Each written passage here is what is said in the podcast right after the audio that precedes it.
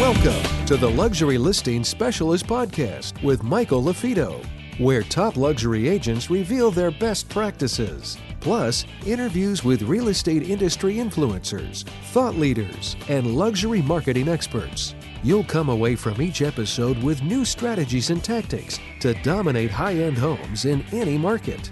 And now for the latest episode of Luxury Listing Specialist. Here's your host, luxury real estate expert, coach, and trainer, Michael LaFido.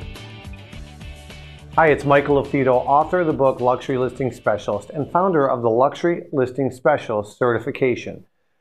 In this video, we're going to be talking about the importance for you as an agent, whether you be a team leader, a broker owner, or just an individual agent, the importance for you to develop a unique value proposition.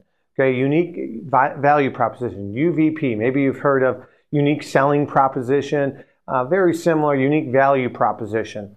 Uh, again, a unique value pro- proposition is really simple. It's, it's a simple, concise statement or two as to why somebody should hire you versus the competition. So, again, I like telling agents when I speak live at events or I'm on other people's uh, podcasts, that sort of thing uh, what is the most listened to radio station that the consumer listens to? The consumer being a buyer or seller in real estate, right? Someone thinking about buying or selling a home. What's the most listened to radio station that they listen to? And the most listened radio station that they listen to is What's in It for Me. All they care about if you're representing, potentially representing them as a seller, what are you going to do to get their home sold faster for more money at a higher list to sale ratio and, and, and less days on the market so they can net more money. That's the only thing they care about. So when you're creating marketing pieces, educational videos, content, whatever it might be, remember your unique value proposition. And when you're des- designing your unique value proposition, remember all they care about is what's in it for them. So again, you really need to talk about benefits versus features. Features might be that award you won or you've been recognized by a certain organization. Those are features, but benefits are consumer driven and they're, they're driven either by analytical and data.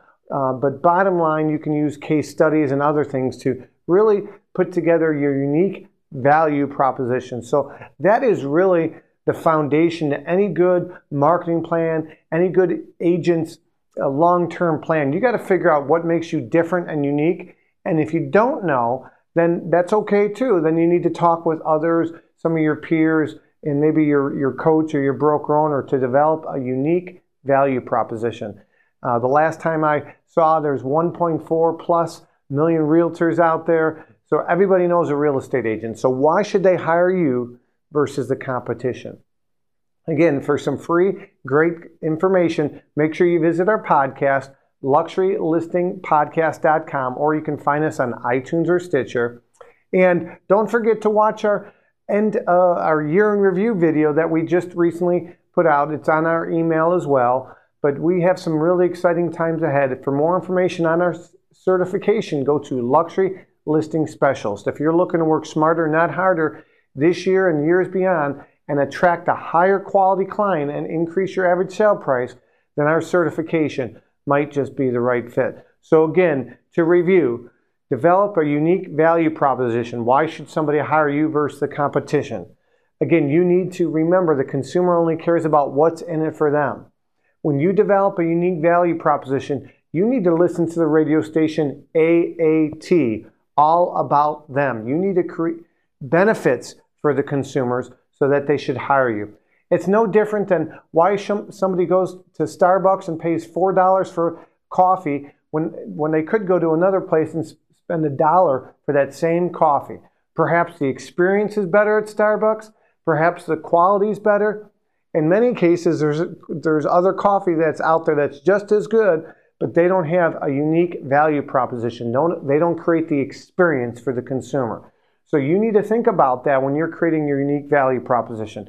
You want people to cheerfully hire you versus going to uh, somebody else. My name is Michael LaFido, and my contact information is below. Remember, it's not the market, it's the marketing. Take care.